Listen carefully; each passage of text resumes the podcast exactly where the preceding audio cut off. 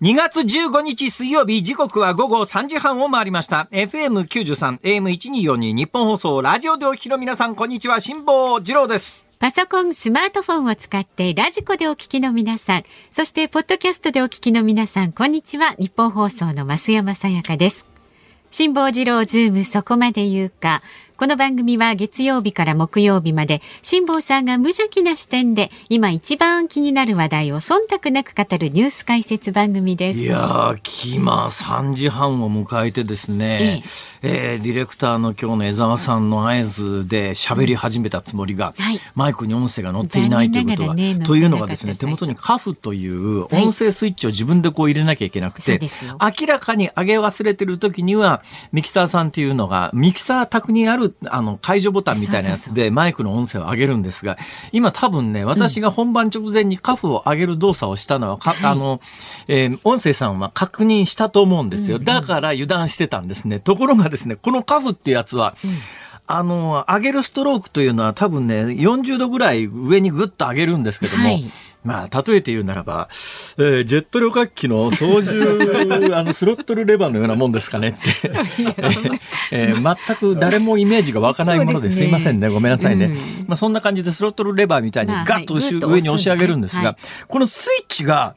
上がり、完全に上がりきらないと入らないんですね。ちょっとでも下げると、ね、どのぐらいちょっとでも下げると、あの音声が、あの、切れるかというと、あー、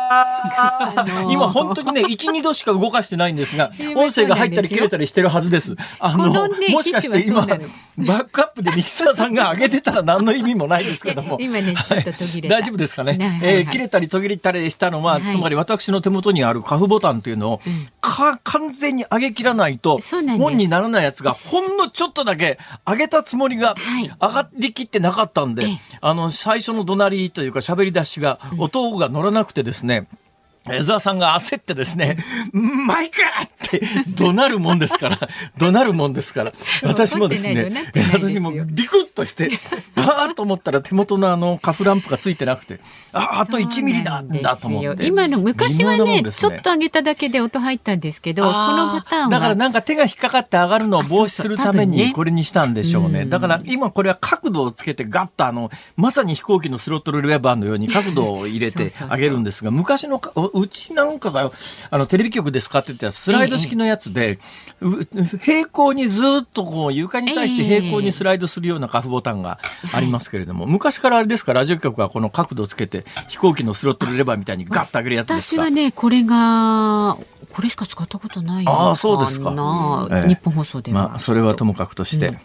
えー、ラジオを聴きの皆さん、本当にありがとうございます。昨日はバレンタインデーということでですね、軽トラック3台分のチョコレートが届きましてね。届いてないですよ。そこまでの人気者ではなかった、ね、一個も届かなかったです。はい、見事に、あの、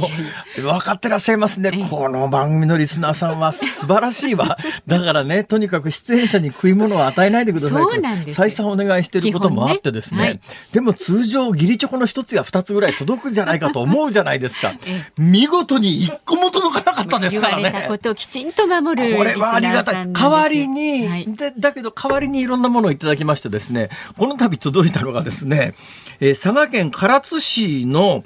えー、マリカワさんという方ですね、あの、恵みに味に香りと書いて、恵みかというみかんを作ってるのか、あ、これ農園の名前か。というところの味に香ると書いて、みこうみかんっていうんですか。これがですね、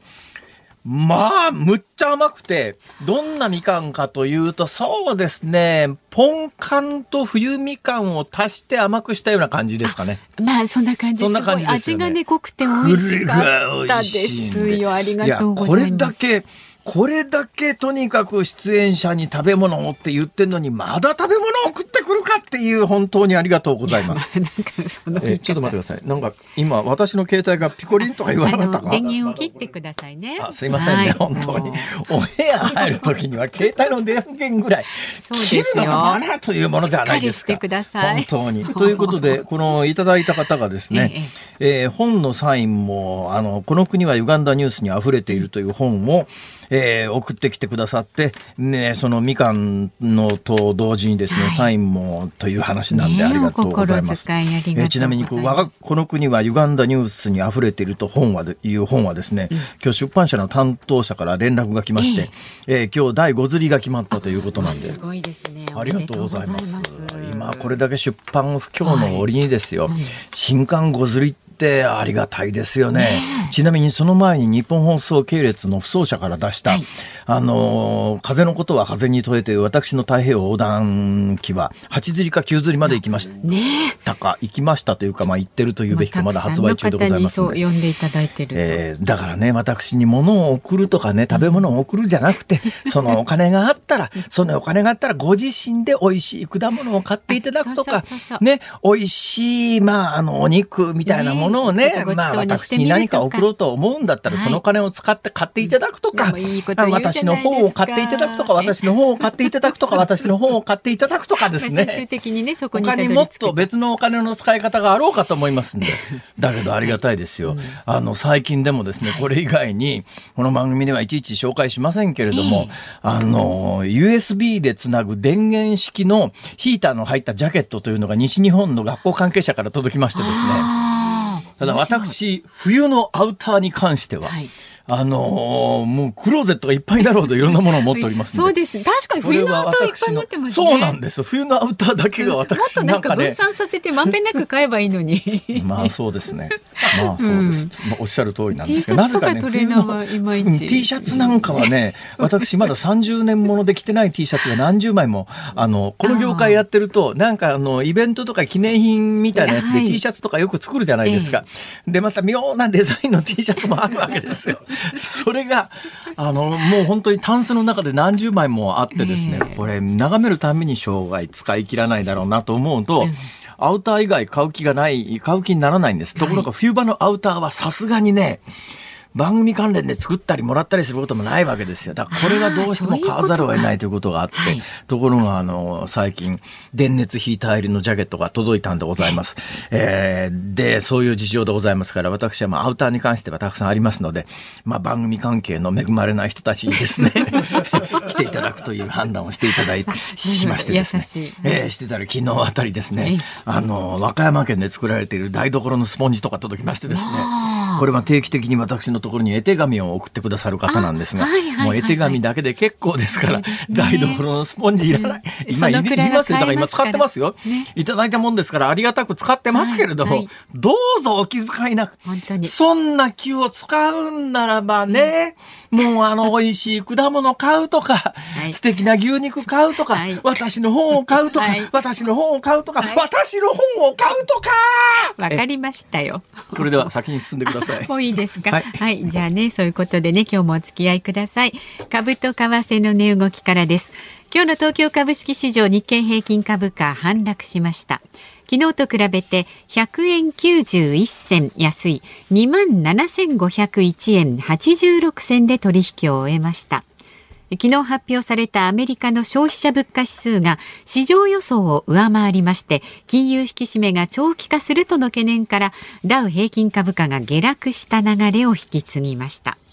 為替相場は現在1ドル133円ちょうど付近で取引されています。はい、なんで、えー、円安に触れているかというとですね、はい、えー、さっきの株と同じ文脈なんですけれども、アメリカの物価が予想以上に上がってると。はい、えー、まあ、去年に比べるとまだちょっと落ち着いてはきてるとは言いながら、うん、年率で前年か、前年比6%以上上がってると。これはまあ市場の予想よりもだいぶ上がってるんで、金利、金利じゃない、物価がここまで上がってるということは、物価を抑える唯一最大のツール、方法というのは中央銀行が金利を上げると。お金の方に価値をつけると物価は下がる。ね。物価が下がるというよりも物価が上がるのが止まるというのを、もう金利の上げ下げでするしかないわけですよ。要するに物価というのは、それを買う通貨の価値がどうなるかで決まってくるわけですから、通貨の価値が下がりゃたくさんの通貨を使わないとも同じものが手に入らない。だから金利を上げていれば通貨の価値が上がりますから、えー、当然物価が落ち着くという構造なんですが、物価がここまで上がってるということで言うと、えー、アメリカのの金利を上げる政策というのがそう簡単に収まらないよね。アメリカの金利が高いまんまということは、日本はもうとにかく、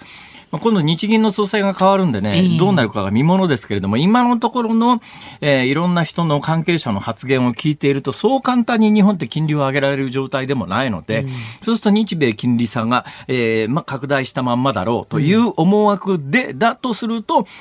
同じ通貨で円を持っていても金利がつかないと、うん、ドルを持っていると金利がつくと、はい、それはドルを買いに行きますよね。ね。円を売ってドルを買う。う必然的に円の価値が下がって円安に触れるということで、はい、なるほど。まあ、なんかここまで説明すると、ものすごく実は単純な話なんだけれども、えー、風が吹けば桶屋が儲かるめいて る話ではありますが、もうちょっと、あの、直線的に結びつく話なんですけども、はい、まあ、アメリカの物価が思ったよりも、あの、上がってるということの影響を受けて、円が下がったと。はい。それで133円ということになっております。よくわかりました。さあ、ズームそこまで言うか、この後は昨日から今日にかけてのニュースを振り返るズームフラッシュをお送りします。4時台の今日のゲストは、政治ジャーナリストの田崎史郎さんです。で、5時台は政府が気球への武器使用の運用拡大を検討というニュースをお送りする予定です。さあ番組ではラジオの前のあなたからのご意見、今日もお待ちしております。辛坊さんのオープニングトークに関すること、あなたが気になるニュースなどどんどん送ってください。メールは zoom zoom アットマーク 1242.com 番組を聞いての感想はツイッターでもつぶやいてください。ハッシュタグ漢字で辛坊治郎、カタカナでズーム、ハッシュタグ辛坊治郎ズームでつぶやいてください。で、今日もお送りします。5時26分頃、ズームオンミュージックリクエスト。今日のテーマ、お題は、台所用のスポンジをリスナーさんにもらった時に聞きたい曲。台所用の洗剤スポンジを？そうそう。洗うスポンジ。はい。洗うスポンジ。それもね、和歌山、和歌山製のスポンジでした。それはテーマにわかんないですよ。だからね、大阪でも泉州方面って言って、和歌山方面は、はい、タオルとか毛布の産地では有名なんですが、はいはい、和歌山のスポンジって私知らなかったんですが、調べたら、はい、和歌山スポンジってそれなりに有名らしいですよ。へえ。へえっていう、知らないこと結構あるなと。はい、スポンジを見ながらいろんなことを考えました。はい、で、何でした？今日で。えー、台所用のスポンジをリスナーさんにもらった時に聞きたい曲。はい、それです。えー、理由も書いて、ズームアットマーク 1242.com でお待ちして。和歌山スポンジです。和歌山スポンジです。ちなみにね、はい、はい、難しそうですね。そうですね。今日はね。そうですね。うん、ちょっと頑張ってみてください。ではこの後は最新のニュースにズームしていきます。ニッポン放送ズームそこまで言うか。このコーナーでは辛坊さんが独自の視点でニュースを解説します。まずは昨日から今日にかけてのニュースを紹介するズームフラッシュです。トルコのエルドアン大統領は14日、国民に向けて演説を行い、今月6日に連続して起きたマグニチュード7.8と7.5の大地震による死者の数が3万5千人を超えたことを明らかにしました。シリア側と合わせ地震による死者数は4万1000人を超えています。トランプ政権時代国連大使を務めた共和党のニッキー・ヘイリー氏が2024年の大統領選に出馬する意向を表明しました。共和党ですでに立候補しているトランプ氏への初の挑戦者となります。1997年に起きた神戸連続児童殺傷事件の記録を神戸家裁が永久保存とせずに廃棄していた問題で最高裁の総務局長は昨日事件で息子を殺害された父親に適切ではなかった反省し申し訳なく思っていると陳謝しました。問題発覚後最高裁側が事件当事者に直接謝罪するのは初めてです。東京都の小池知事は昨日の会見で新型コロナウイルス対策として続けてきた無料の PCR 検査や濃厚接触者らへの検査キットの無料配布を5月7日に終えると発表しました。感染症法上の分類が5類に引き下げられることに伴う措置です。東京オリンピック・パラリンピックをめぐる談合事件で大会組織委員会の元次長が逮捕されたことに関連し JOC 日本オリンピック委員会の山下会長は昨日の定例会見で札幌市が招致を目指す2030年の冬季オリンピックについてより厳しい状況になっていると述べました。またスウェーデンが2030年大会の招致の検討を始めたことについて驚きを持って持って受け止めたが今は日本のスポーツ界の信頼回復が優先と述べました。インドの財閥タタグループ傘下の航空会社エアインディアはアメリカの航空機大手ボーイングとヨーロッパの航空機大手エアバスに航空機を合わせて470機発注することで合意しました。インドメディアによりますと契約総額はおよそ800億ドル。日本円で10兆6000億円で民間航空史上最大規模になります。正体不明の芸術家バンクシーがバレンタインデーの14日インスタグラムで新作を公開しました。目の周りを晴らした女性が微笑みながら男性を冷凍庫に押し込むような様子が壁に描かれておりイギリスのメディアは女性に対する暴力と戦う1950年代の主婦の姿だと解説しました。トヨタ自動車の名誉会長豊田章一郎氏が昨日午後心不全で亡くなりました。97歳でした。章一郎氏はトヨタ自動車の創業者の長男で海外の生産拠点を強化し世界トップクラスの自動車メーカーに育て上げました。そうですね。一つ一つ喋り出したら止まらないんですけども、えー、一般の人はほとんど関心がないと思いますが私が一番引っかかったのはですね、うん、インドの財閥タタグループ。えー、エアインディア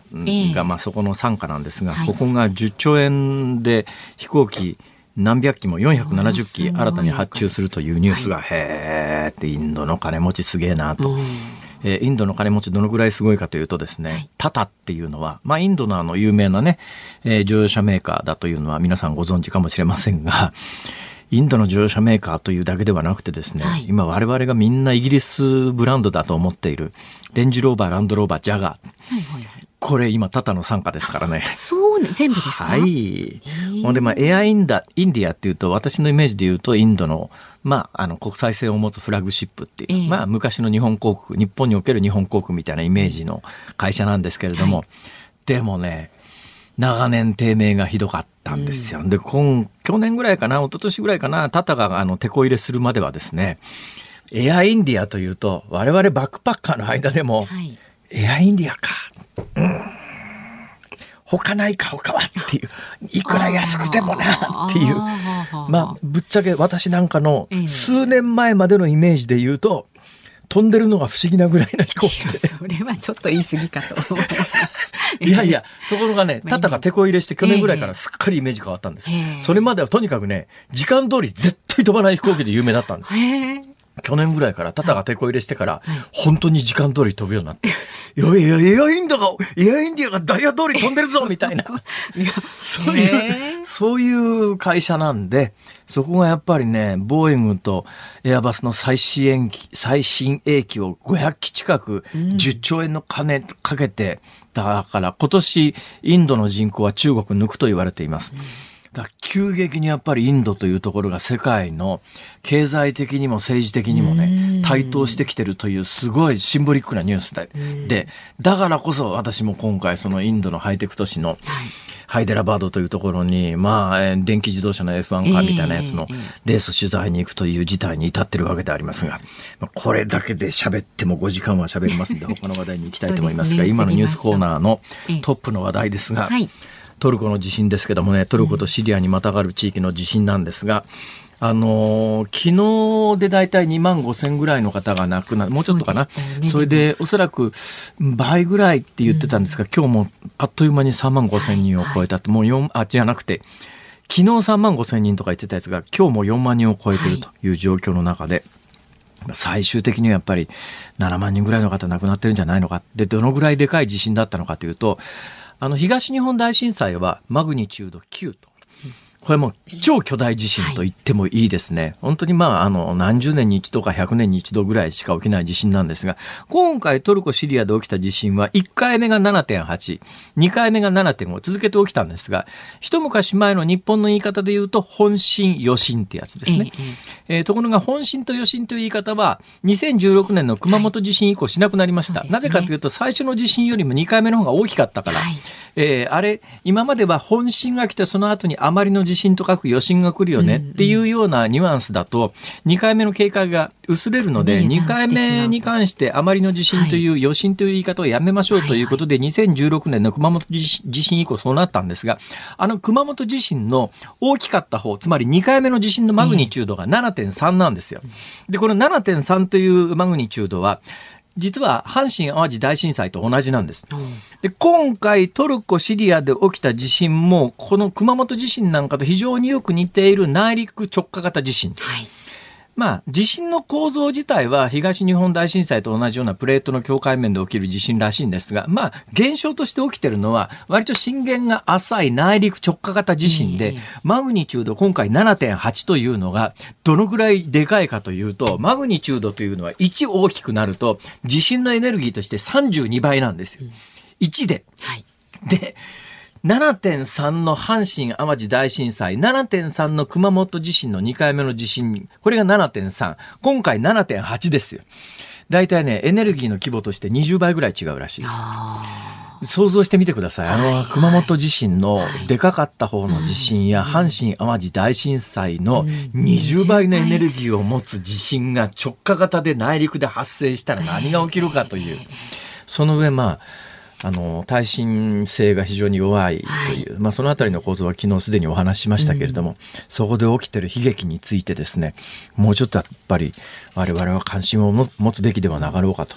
はい、つくづく思います。その次の地震なんですがアメリカのトランプ大統領は今共和党に今っていうか共和党に属しますよね。はいはい。どうなんですかね。日本におけるアメリカ共和党のイメージっていうと多くの人は、うんうん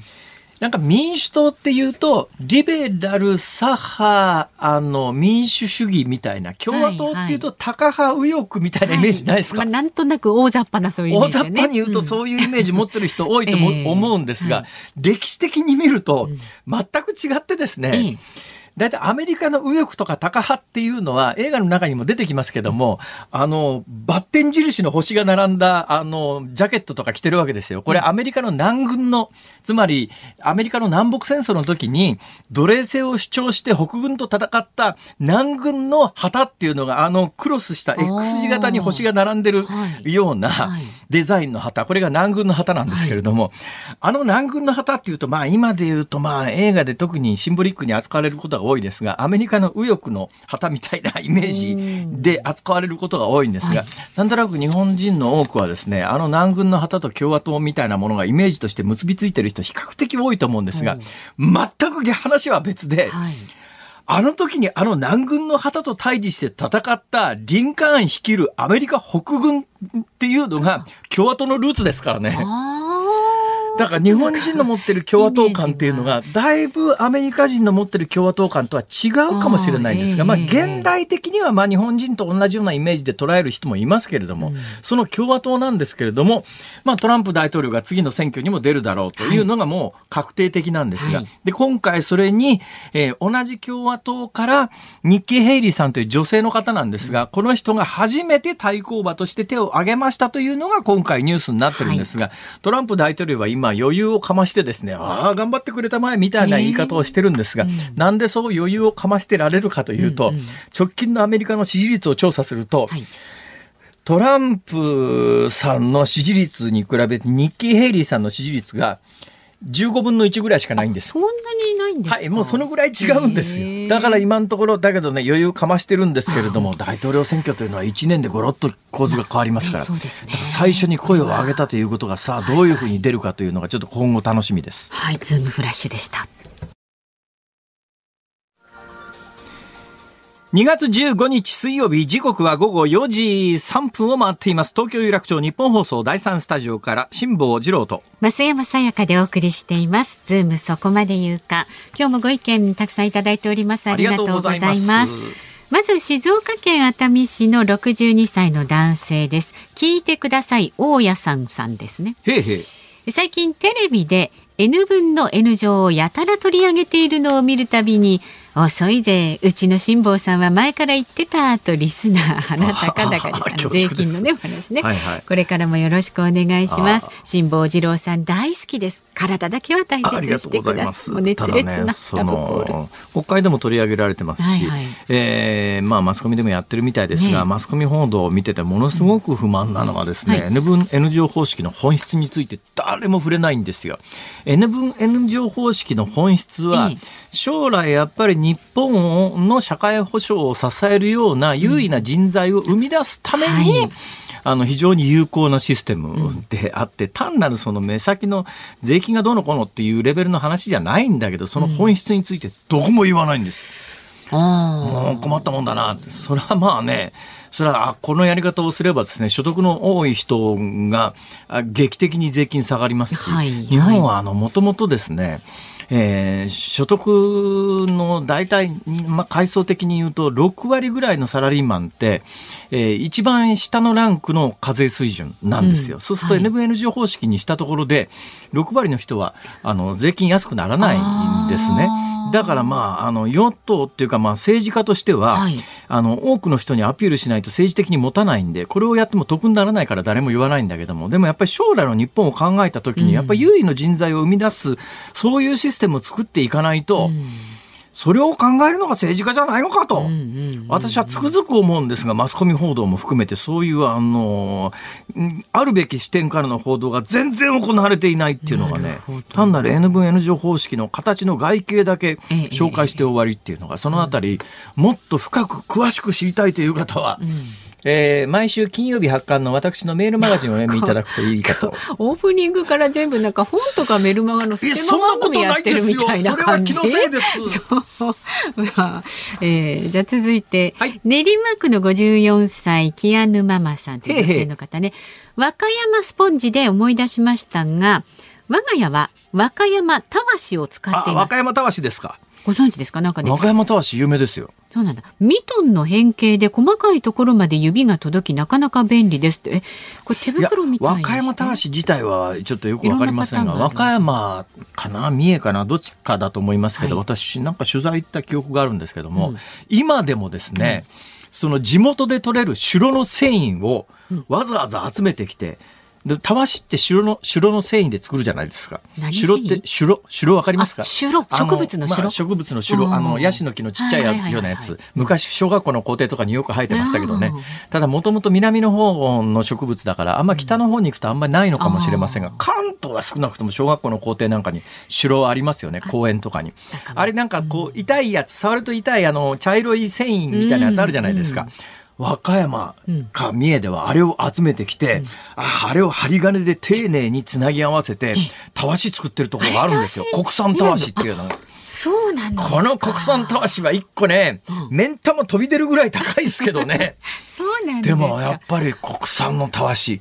だから私に食べ物を送るんだったら国産のたわしを買ってください。それでね、それでもしお金が余ったら私の本を買ってください。わかりましたってば、はい、どれだけ言えば気が済むんでしょうか。このくらいで今日は勘弁してあげます。ねはい、そうですね。ああでも勉強になりました。さあまだまだあなたからのねご意見お待ちしておりますので。と聞いた時にすぐにものが浮かばないか。一瞬ね。城って何？って一瞬思っちゃいましたヤシの木の小さいみたいなやつです。はいはいはい。さあラジオの前のあなたからのご意見お待ちしております。ニュースですとかこういったね普段の生活にまつわること疑問なんかも送ってください。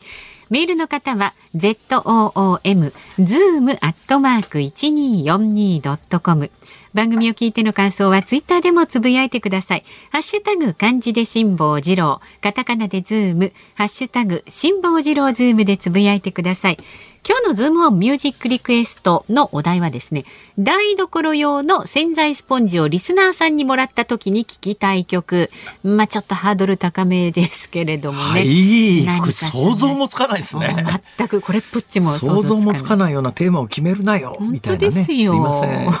まあでもあのお聞きのリスナーの方々はねレベル高いんで お待ちしております。えー、選曲の理由も添えてズームアットマーク一二四二ドットコムまでお願いいたします。さあこの後は田崎史郎さんの登場です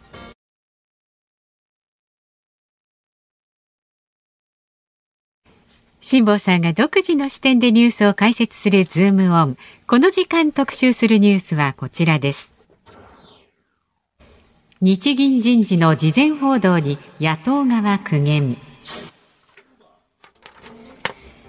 政府は昨日日本銀行総裁の後任に元日銀審議委員の上田和夫氏を起用する人事案を提示しました。事前に報道があったことについて野党側は政府の情報管理が甘く極めて遺憾だとして苦言を呈しました。政府は情報の漏洩について調査を行い明日16日松野官房長官が国会で説明することになりました。さあコメンテーターの方をお迎えしております政治ジャーナリストの田崎史郎さんですよろしくお願いしますよろしくお願いしますよろしくお願いしますはいご無沙汰しておりますご無沙汰します元気そうで何よりですはいやいつまでも若いっすね。いやいや、72ですから僕。え、いくつですか ?72。72? はい。すげえわ。もう本当にね、なんか、俺72で息してる自信がないもん。何弱気になってるんですか？だって日本の男性の、いわゆる平均健康寿命っていうのを今日見てたら、72歳代ですよね。ああ、そうですか。72. 点何歳ですよ。えー、だから私なんか今、もうこの年で杖ついて歩いてます、歩いてますからね。はい、そうですか？はい、そうなんです。杖は便利ですよ。この話長いんで、ちょっと、聞き流していただいて結構です。ちょっと、ちょっと、何ですか、その態度は？いやいやいや、もうちょっといたわってほしいよな、俺。まあ、そんなこんなでございまして、今、日銀の人事の事前報道に野党側苦言って話があるんですが、私、この手の話はもう本当に滑稽だなと思うんですよ。つまりこれを伝える マスコミがですよ、ああんた事前に報道してたんじゃんっていう。そうそうそうそう。何なんだよ、このニュースはって、素朴に思うんですが、長年この業界にいる田崎さんはどう思われるわけですか？うん。だから、この報道している各社は、あのそれぞれ事前報道してるわけですね。そうですよね。で、その人たちはネタ元を全部持ってるわけですよ。どっから要するにリークされてるかをみんな知ってるってことですよね。知ってる。うん、知っていて、ええ、それは書かないで、えー、こういうことをに苦言を呈しているっていう原稿を書いてると。それって世界中どこでもそんなもんなんですかね？いや世界標準がどこにあるのか分かりませんけれども、えー、まあ、野党もあの本気でうんぬよりもとにかくあのちょっとチクってやっていくという程度だと思いますよ。形式的なもんですよね。はいはい、だってこれを封じちゃうっていうのは、まあ私なんかの感覚で言うと、やっぱり民主主義の否定みたいなものがあって、ええ、いや、事前にやっぱり日銀の総裁が誰になるかというのは国民の関心事だし、うん、それをあの、与党の一部の決定権者だけが握っていて、国会に出して、うん、で、今の国会って、国会って与党が衆議院も参議院も両方持ってますから、つまり国会に出た段階で覆る余地はゼロなわけで、はい、事前に報道されることによって、国民的なコンセンサスみたいな議論みたいなものをして、それを国会の議論に反映させて、もしかすると世論の高まりによって与党の議員もあの態度を変えるということもあり得るわけだから、うん、事前に報道するということは私かなり意味のあることなのに、ええ、それを報道したのがまかりならんって野党が言うっていうこの構造は何なんだろうなと素朴に思うんですけど、うん、だから野党側の論理としてはその我々に一番先に知らせろと、ええ、国会軽視であるっていうそれなんか俺は聞いてねっていう親父と変わんないじゃないですか。まあよく似たもんですね。ええ。ええそうですか、はい、まあ、そうよく似たもんだと言われてしまうと、それ以上話にならないんですけど、そうですか、はい、今回のどうなんですか、日銀人事のあの決まる背景みたいなものは、どっかで聞いてらっしゃいます？はい。これはね、あの誰が決めたかっていうのが大事なんですね、えー、でこの政権の意思決定の仕方がだんだんはっきりしてきたんですけれども、はいはい岸田総理を中心にして、えー、総理秘書官の島田隆さん、はいはい、あと官房副長官の木原さん、えー、この3人が中心となって進めて、えー、決めたっていうことなんです。はあはあどうなんですか、それで言うとね、はい、あの側近の中にもう一人、この間あの、いわゆる LGBT 問題でクビになった秘書官いたじゃないですか。秘書官ですね。はい、あのまあ、あのスピーチライター、総理のスピーチライターとも言われてました。えー、そうですあの人の影響力、あるいはそのクビになったことの影響ってどうなんですか？あの彼はね、本当によく働く人なんですよ。ほうほうあの眠らない男とか、ええ、あるいは無尽蔵に働く人っていう。え、そういう評価なんですか？評価。そのただ、あの秘書官仲間内では、え、ちょっとなんか危ないねと。なんか彼に喋るとすぐメディアに出てしまうと、ええ、だからあのある程度情報は気をつけようねっていうことになっていて、え、僕も新井さんとは1、2週間に1回は話したんですけれども、はいはい、ちょっとその部分、情報が薄いなと思えるところもありましたね。ははまあ、政権の内部でもちょっとあいつに喋ると、ずっと表出ちゃうぞみたいな警戒感もあったということですか。それでも口がちょっと軽い、滑っちゃう人なんで。えー、今回の日銀の総裁なんかにはもともと関わっていないタイプそうです、これ関わってませんね。関わってません。はい。で、えー、まあ、下馬評で言われていた現日銀副総裁の雨宮さんとか、はい、などなどいろんな話が出ました。はい、で、報道もされました。全部、まあ、結果的に言うと間違っちゃったことになるんですけども。そうですね。これ背景は何があるんですか？えー、と、この雨宮さんは、まあ、本命されてた人はではあるんです。えで、それを先週月曜日の日経新聞が、はい、あの雨宮さんに打診したことが分かったと、えあ政府・与党幹部によるとっていう、はいはい、これ書き方なんですね、はいはい。で、それが結果的には正しくなかった。えあどの会社も追っかけてないんですよ、その話を。はいはい、雨宮さんっての。はいはいはい、ああの有力な候補であったとか、あのそういう書き方はしてるんですが、打診したっていう事実は誰も報道してなくて、えー、僕も官邸に当たると、打診はしてませんよと、はあはあ、雨宮さんが断るってことは、事前に分かってたから、はいはい、総理があの打診して断られたら、総理が恥恥をかくことになると、はいはいはい、だからそもそも打診してませんっていう、えー、ことでしたね。となると、日経がそれをまあ書いた段階で、各社には、あそれあの政権としては否定に行ったんでしょうね、きっと。そうでしょうね。それはないよ。あの少なくとも認めなかったんだと思います、ね。まあ、当然あの、他社がリークっていうか、抜いちゃった場合には、そのネタ持って聞きに行きますよね、これ、本当か嘘かって。言って、はいはい、その時に、いやあの、本当だ、大体本当だったら本当だと認めるパターンですね。えとなると今回の、まあ、野党が苦言を呈している事前のリークに関して言うとどの辺から出てるかっていう話は田崎さんはなんとなく感触は分かるわけですそれは分かりますね。もうあのあえて聞きませんがどの辺ですか？あの永田町周辺でしょうね。いやいや、あのね、そりゃそうでしょう。ワシントン、まあまあ、それもないとは言えないけども。それその僕が話聞いた人もあの事前に知らされた人だったんですけども、えー、あのあのその人が言うにはあの総理から日銀総裁は上田さんでって言われて、ええ、上田さんって誰ですかって聞き直したという、あその段階で分かってないんですよ、ね、そうですか、ええ。今突っ込んでいただいてよかったんですけどあの朝日新聞で漫画描いてる人上田さんという人なんですけど まあいいんです。気にしないでください。はい。もう本当に気にしないでください。いいんです。私のことなんかどうでも。そうですか、はい。ええでまあ基本的にでもあうんいいか悪いかねあのなってみてそこから先見ないと分かりませんけれども現状日本いて今回あの日銀総裁人事失敗するとまあ自民党内で火がついて 政権ぶっ倒すみたいなところに行かないとも言えなかったんですけどみんなまさに今の反応で 誰それっていうのでもう批判する前に おいおい誰だ誰だでよ話今のところ終わっちゃった感じですよね。まずそこで終わってでこうだなぜ上田さんにしたのかっていうことを背景聞くと、ええ、あのそれはアベノミクス路線を継続する人であって、ええ。えー、いざとなったらあの変えられる人、はい、あそれを変えられるってことをきちんと説明できる人、えということでそう考えると上田さんしかいなかったと。その日銀の人たちも候補者の中に上がったんですけれども、日銀 OB もね。日銀の OB の人たちは、あの推進してきた側ですよね、これ。ね、あのアベノミクスゼロ金利政策をね。分かる人は全員分かるんですが、ええ、まあ、全く分かんない人も多分相当数いらっしゃるだろうと思いますが、簡単に説明するとですね、アベノミクスの第一の看板は、とにかく簡単に言うと、えー、金利を下げて、マイナス金利も含めて金利を下げて、お札をすり倒して、お金じゃぶじゃぶにして、とにかく物価に火をつけるというところを経済のスタートラインにしようという、そういう作戦なんですよ。で、これに対して、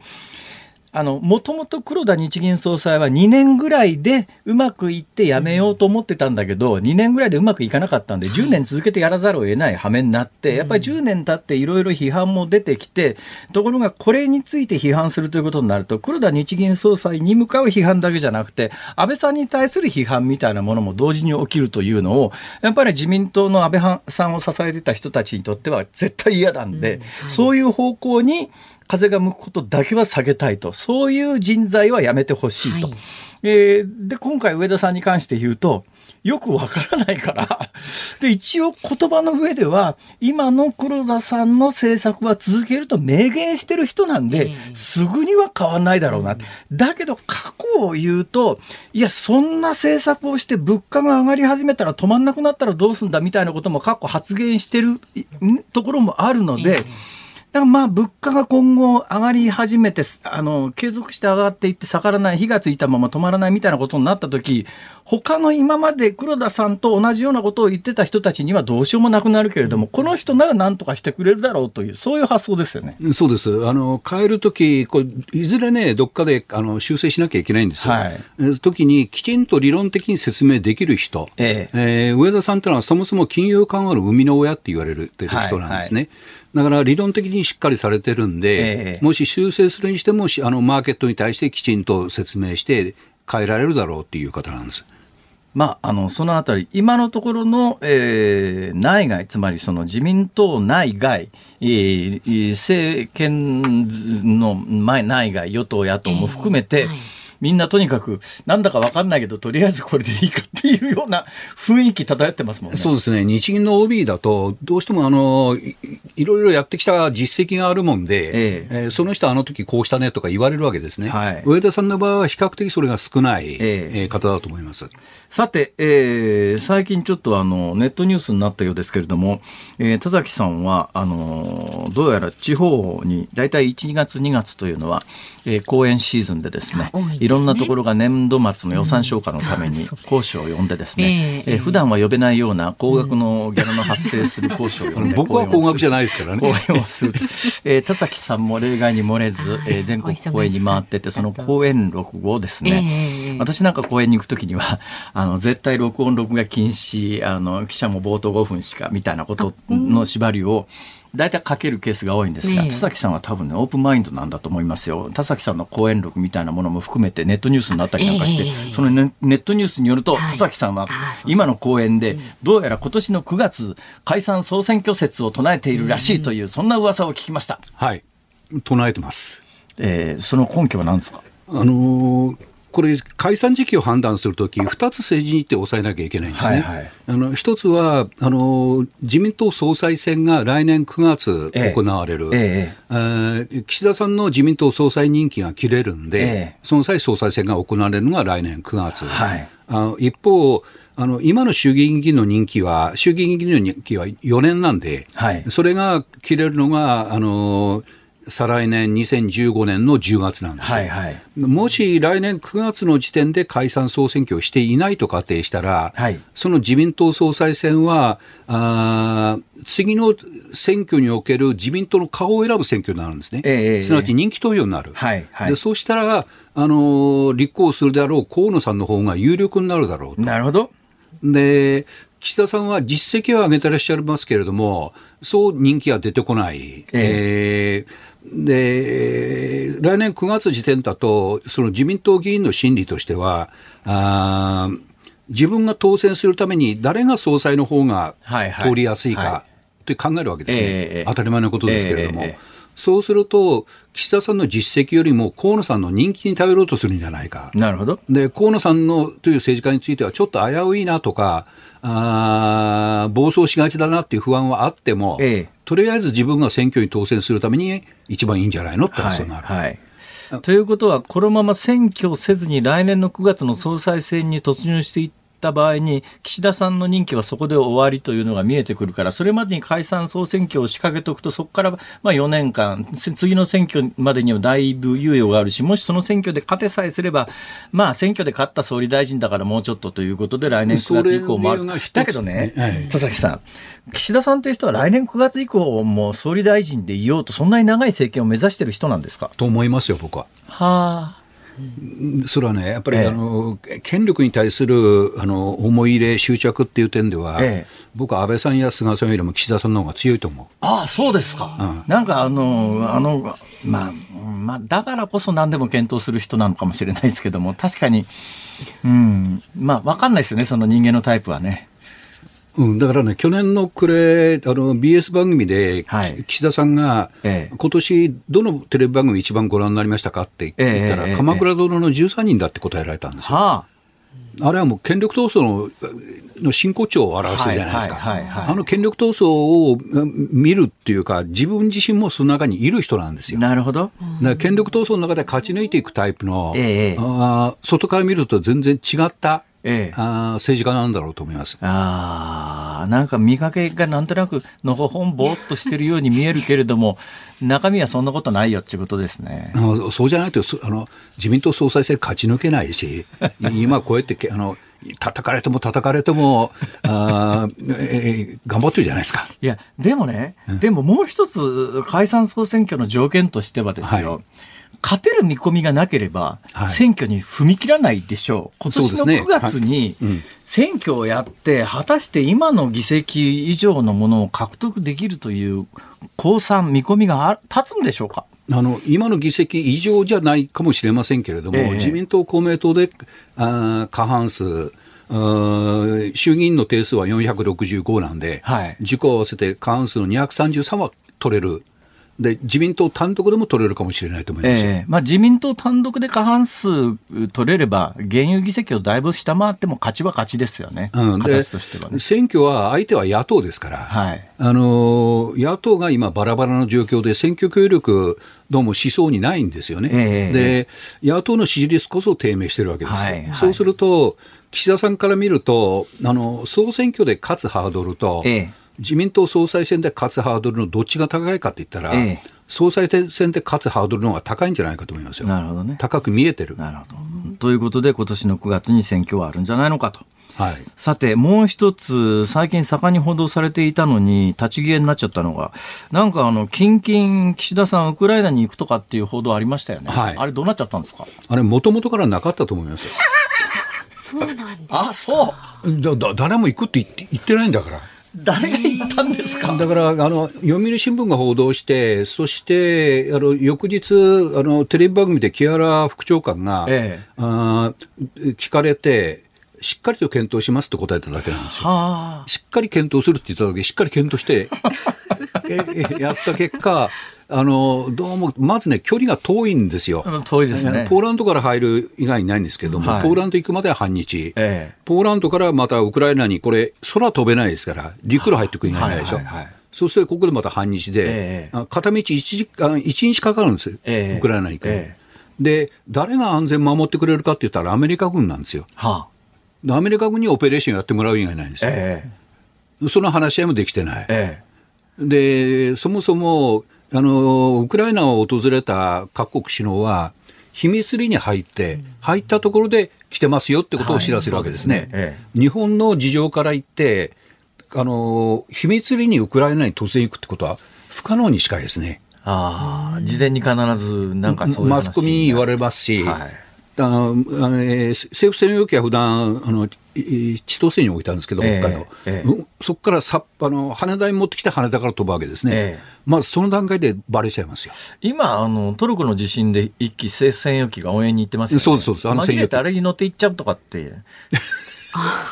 それない。でもでもあの総理がいなくなったらすぐ分かりますでしょ我々。はあ、朝晩毎日顔見てるわけまあそうですね。今いない朝いないどこ行ったんだその話がなかったんだと言われちゃったら ああそうですかって言うしかないんですが、えー、いややっぱり田崎さん。え？話面白いわあのちょっと私まだ別に聞きたいこといっぱいあったんですけど、ちょっと時間が来ちゃったんでまたお願いします。はい、どうもありがとうござい。ます。うちによろしくお願い。い。たします。今日は政治ジャーナリストの田崎史郎さんに伺い。ました。ありがとうござい。ました。ありがとうござい。ました。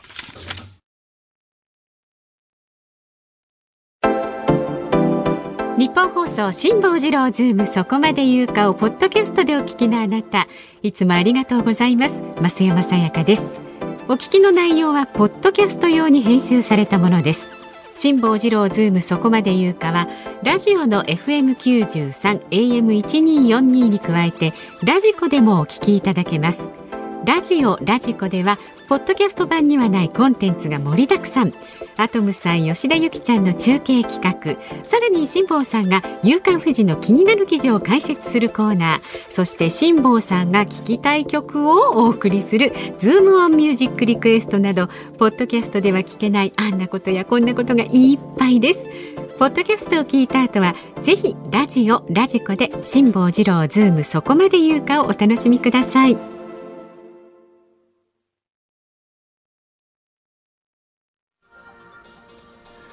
2月15日水曜日時刻は午後5時を回りました。こんにちは辛坊治郎です。こんにちは日本放送の増山さやかです。さあこの時間はズームをミュージックリクエストご紹介していきますが、はい、今日のお題は台所用の洗剤スポンジをリスナーさんにもらった時に聞きたい曲というね非常に難しいお題だったんですがへへああなるほどっていうのでたくさんいただいてます。まず神奈川県伊勢原市67歳の67歳万歳親父さんです新しいスポンジで汚れた食器やフライパンを洗いたい。洗いたい。洗いたい。洗いたい。洗いたい。ということで。ラが抜けたぞ、今。会いたいということで、沢田千佳子さんの会いたい。えー、洗いたい。会いたい。ええー、はあ、ありがとうございます。で それから神奈川県の31歳の男性タヒチさんはアミンさんの松葉をリクエストしますなんで？はわかりませんか？たわしまいやいやたわしじゃない。私ですそれは。たわしま、はい、そんなこと言ったら 私のつく曲全部いいじゃないですかいやだね結構来てるでしょ。岡山県の筑前二太郎さん40歳ですね。えー、辛坊さん増山さんこんばんちは。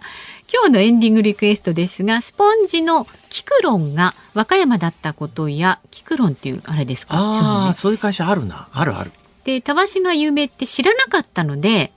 たわしたわしたわしい私ばかよね。いやいやいやいやいや。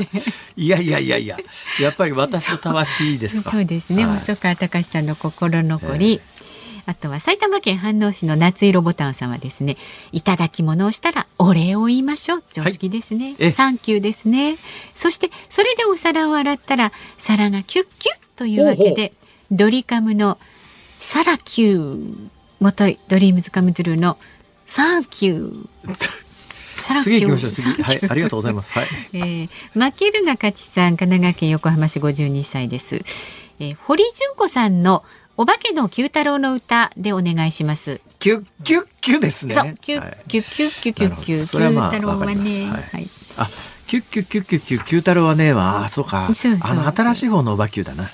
え、これ新しいんですか？新しいですよ。むあ違うか。昔の一番最初のオリジナルのオープニングテーマは、キュッキュッキュお化けのキュっていう。ああ、なんかそういうのはああれオープニングテーマとエンディングテーマかな。まあいいや。かもしれない。まあはい。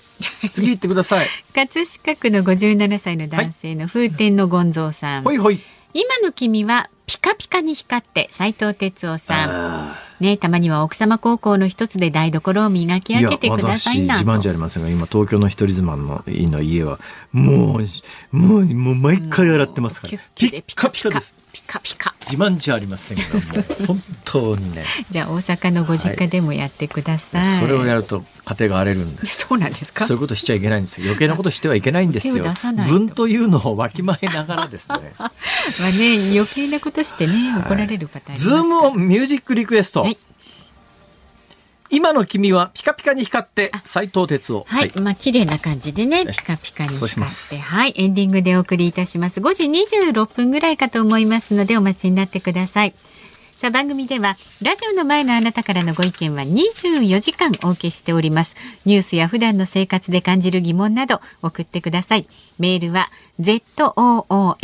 zoom アットマーク 1242.com ツイッターはハッシュタグ辛坊治郎ズームでつぶやいてください。あなたからのメッセージをお待ちしております。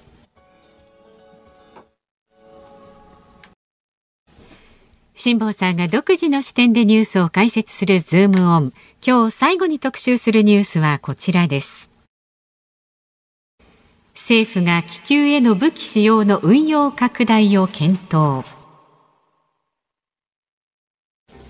政府は今日の自民党国防部会などの合同会議で日本領日本領空に侵入した他国の気球や無人機への対応をめぐり正当防衛緊急避難の場合以外でも武器の使用ができるよう運用の拡大を検討する考えを示しました。またアメリカ政府は14日北米で撃墜した3つの飛行物体について商業や研究機関に関連し無害だった可能性があるとするアメリカ情報機関の見方を示しました。どうやら、えー、アメリカ政府がですね、えー、最近撃ち落としたあの、アメリカ、カナダあたりを飛んでた気球に関して言うと、はい、今月の4日に撃ち落としたやつが一番最初で、その後あの、10日前後に3日連続してですね、はい、撃ち落として、合計4つ撃ち落としてるんですが、うん、最初の1つと後の3つでは、まあ、そもそもサイズが違うのと、一番違うのが飛行高度というやつが全く違う。はい、で最初に撃ち落としたやつは、えー、上空、まあそうだな高さはやっぱりふらふらしながら飛んでますけれども、20キロ前後ぐらいえー、のものすごい高いところを飛んでたんですが、えー、その後飛んでたやつは、まあ、1万メートル前後、それも3つですから、あの、それぞれ違いますけれども。で、やっぱこの1万メートル前後の高さっていうのは、えー、飛行機飛ぶんですよ、ジェット機が。で、最初に撃墜された2万メートル20、20キロぐらいまで上がっちゃうと、ジェット機、ジェット旅客機が飛ぶところじゃないんで、そういうところの運航を阻害するという恐れはないんですが、後で撃ち落とされた3つは高さが低いので、そういういろんなものにやっぱり影響を与える可能性があるみたいなこともあってですね、撃ち落としたんですけども、最初の一つに関しては中国が認めてるんですね。で、最初の一つって、とにかくでかかったんですよ。バスぐらいでかかったんで、重さもやっぱりトンレベルの、えー、1トンに近いぐらいの重さがあって、相当でっかい軍事的目的の衛星だったということが確定していて、はい、で、この見かけが、あの、巨大な、まあ、前何回もアドバルーンという言い方しましたけど、アドバルーンって直径が2メートル前後なんですが、あれは何十メートルもあるんですね。何十メートルの直径のものでバスみたいなやつがぶる下がってて、で、重さが1トン近くあってっていうようなやつを、えー、よく下からの見え方を観測したら、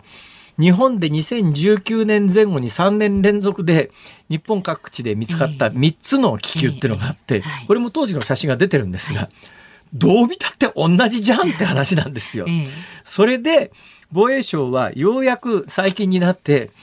あの時に日本で目撃された3つの気球というのは今回2月の4日にアメリカが一番最初に撃ち落として中国があれはうちのもんだと。軍事目的だとは一言も認めてないけれども、うちのものだとうちのもの勝手に撃ち落としやがってっていうなんか言いがかりみたいな怒り方してんだけど、えー、それで、えー、まあ撃ち落としたやつ。でこれに関してアメリカは軍事衛星だろうと。軍事衛星って何のためにやってるのかよく分かんなかったんですが、どうやらですね太平洋上のアメリカの軍事、まあ、拠点というのはいくつかありますね。はい、それを探知するために、うん、あの、中国の南の方に海南島って大きな島がありますが、うん、ここの軍事基地から打ち上げられたものらしくて、今日あたりのアメリカのワシントンポストみたいなアメリカの報道によると、えーどうやらこの2月4日の軍事衛星に関しては、打ち上げた瞬間からアメリカは把握していて、そうなんずっと追跡していて、それで、まあ、あの、カナダの方から、えー、っと、だからアメリカの北西ですね、カナダの一番飛び地みたいにあそこにアラスカっていう州がありますが、アラスカの方からアメリカ本土に向かってずっと南に下がる形で落ちてきて、えー、降りてきて、それからアメリカを縦断する形で大西洋に抜けて、抜けたたところでアメリカは撃墜したんだけれども、どうやら最初の意図としては、そんなに北に上げるつもりはなくて、そのまんま海南島あたりからガムとかハワイとかあの辺の、まあアメリカの、えー、軍事的な状況を調べようと思って飛ばしたら、まあ、風船ですから、あとは風次第で、一応ね、あの、細かな、ルートコントロールはできるぐらいの小さなプロペラみたいなのはどうやら積んでたらしいんですが、大きな気流に逆らって飛ぶようなことはできませんから、はい、いっぺん打ち上げちゃったらそれっきりですから、どこ飛んでいくかわからない。うん、で、この太平洋を渡ってっていうのは、まあ、日本の多くの、えー、一定世代以上の人間はみんななんとなく心の片隅でああれと同じだとみんな思ったはずで、えー、第二次大戦中に風船爆弾っていうのは日本はアメリカ本土に向けてバンバン飛ばしたんですよ。これ日本からアメリカに向けては偏西風っていう風が吹いてますから。で偏西風という風は陸上海上だと分かんないんですよ上空1万メートル以上ジェット機が飛ぶぐらいの高さをあのアメリカの方向に向かって西から東に向かってあの風が吹いてるわけですよ。まあ、何度もこの番組でお話ししましたけど、私太平洋横断の時に、帰りは貿易風に乗ってすごく簡単に帰ってこられたけど、行きは偏西風という風は海面を吹いていないので、あれは上空1万メートルしか吹いてない風なんで、アメリカに向かうあの風がなくて困りましたっていうのを何回も申し上げてるんですが、偏西風という風は海面や陸上は吹いてないんですが、上空1万メートルビュービュー吹いてるんですよ。で、この風に乗っけてしまえば、はい。はい、風船がアメリカに向かってどんどん飛んでいくもんですから、第二次大戦中に日本がですね、アメリカ本土爆撃用にこの風船爆弾で飛ばして、多分多くは海に落ちたかもしれないけれども、どこに落ちるかわからないし、どこへ飛んでいくかわからないけれども、そういう意味では軍事的にはあの相手を威嚇する以上の意味はないんだけれどもでも第二次大戦中に風船爆弾ってあったよな。それからもう70年も80年も経って同じことやってんだって話なんですが。ただ問題は日本にとって問題は今日あのまさに国会等であの与党の人が言ってますけれども日本であの3年前に問題になったあの時になんか専門家が出てきて気象衛星だとかなんだとか適当なこと言いまくったけどあれがもし軍事衛星だとするならば、っていうかもう軍事衛星だということが分かりきってて防衛省もそれを今回認めたわけだけど、あれが軍事軍事目的で打ち上げられた気球なのに、日本が把握していなかったら問題だし、把握していたのに何にもしなければもっと問題だっていう、まさにそこに尽きるわけですよ。はいえー、そんなこともアメリカは今回打ち上げた瞬間から実は把握してたんだけれどもそれを把握しているということになるとアメリカの探知能力がばれてしまうので最後撃墜して今になってようやく一部の報道でリークする形で実は打ち上げた時から知ってましたよ。で今回アメリカが言ってるのは最初に撃ち落としたやつと後に3つ撃ち落としたやつは性格が全く違うと大きさも違えば高さも違うから最初の1つは間違いなく中国の軍事衛星だけど後の3つに関して言うとわかんないっていう言い方なんだけれども、それは多分ね、アメリカとしては、やっぱ最初のやつは間違いなく大きさから見ても、飛行高度から見ても、中国の軍事衛星だけど、後に撃ち落とした3つって、なんか撃ち落とさないとうるさいしみんながもうもうとにかく撃ち落とすわっていう感じ。そんな流れで。ところが日本の常識で言うと、いや、それは軍事、軍事用の風船飛んできたら撃ち落とすだろ、それと思うんだけど、今の日本の法整備の、法体制の中では、それを撃ち落とす法的根拠があるのかないのかっていうことが議論になる。はい、変な国だよね。だから、あの、軍事費どうのこうのって話が今盛んに、あの、議論されてるけれども、えーまあ、その前にというか、それと同時にというかですね、うん、単に軍事費だけ増やしゃなんとかなるっていう話じゃないよねっていう。はいはい、だって軍事目的の風船一つ撃ち落とす法的根拠が実はわからないって言って、それが議論になる国なんだからって。ちょっとやっぱ異常な国だなっていう気はします。ズームフラッシュ、ズームオンでした。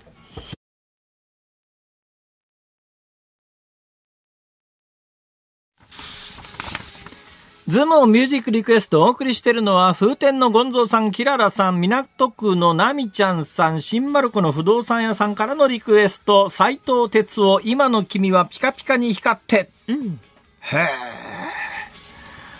国土交通大臣は歌手だったんだ。え？斉藤哲夫さんか。あすいません、えー、国土交通大臣はアイアンの鉄ですね、えー、鋼鉄の鉄ですが、ね。えー、シンガーの方は、うん、えー、哲学の鉄でございます。はい、えー、斉藤哲夫さん。はい、はい、えー、国土交通大臣ではどうやらないようでございます。そのようですね、はい、いや私ね、国土交通大臣の斉藤哲夫さんに大臣になる前ですけども、いきなり新幹線新幹線で話しかけられて、一瞬誰だと誰だこの人かわからない名乗ってくれなんかおたおたしたことがありますが さあ大きなニッポン放送は明日の朝6時からの飯田浩二の OK 工事アップ。明日は中央大学法科大学院教授で弁護士の野村修也さんと明治大学教授で経済学者の飯田康之さんがダブルコメンテーターです。トルコシリアの大地震について現地シリアで活動中のユニセフシリア事務所の三田みちるさんにも伺うそうです。で午後3時半からの辛坊治郎ズームそこまで言うか木曜日ですので飯田浩二アナウンサーの登場です。さあそしてこの後5時30分からは鶴子師匠と美和子様の登場。鶴子の噂のゴールデンリクエストお隣読んでください。鶴子師匠おい美和子様。あの辛坊さんインドはどないしたインドは？いかがでした？インドですか、はい、ちょっとですね腹痛がちょっとお腹痛で、はい、あの、カレーってやっぱりうまいです、向こうは。カレーですか、うん、あのね、多分ね、油がきついので、日本人には合わない日本人には日本のカレーが一番うまいと思いますよ。で、辛味はどうなんですか、辛味は。あまあ、あのね、インドのカレーって場所によって違うんですが、南に行けば行くほど辛くなるという説があります。辛くなると。はい、ああ、そう、美味しいもの食べてきてよかったですな。ありがとうございます。はい、我々はこどんなことやるんですか？そうなんです。今日はですね、し深夜の青春リクエストといってこちらも美味しいものが当たるんですよ。水炊きセットです、会津地鶏の水炊きセットが当たります。それからね、世界に10枚しかないオリジナルクオカード。これ今日は5名様。あの、三千部のクオカード10枚。そうなんです。ね。あの、私とお宮子様の写真が入っております。それすごい。それ欲しい。私も欲しいんですけど、いただけないんですよ。一応、金券や言われてね。そうなんです。ピシャッと断られました。深夜の青春リクエスト、どうぞおメールお寄せください。辛坊さんもお待ちしてます。はい、わかりました。はい、頑張ってください。ちゃんもちょうだい。いや、わかりました。ありがとうございます。美和子ちゃん、鶴子師よろしくどうぞ。はい、はい。今、な、何をちょうだいとおっしゃいました？お美和子様。メールとかやっぱ参加してくださいってことじゃないですか？はいはい。はい、いやまたなんか求められたのかと 何言ってるんですか？何を？いやほらあの冒頭からお話ししてる、和歌山県産の台所用のスポンジとか。たわしとかね。はいたわし。いや私ね一生に一度ぐらい和歌山県の地場産の本物の城のあのねトゲトゲを使ったたわしが。以上辛坊治郎と増山さやかで明日も聞いてちょうだい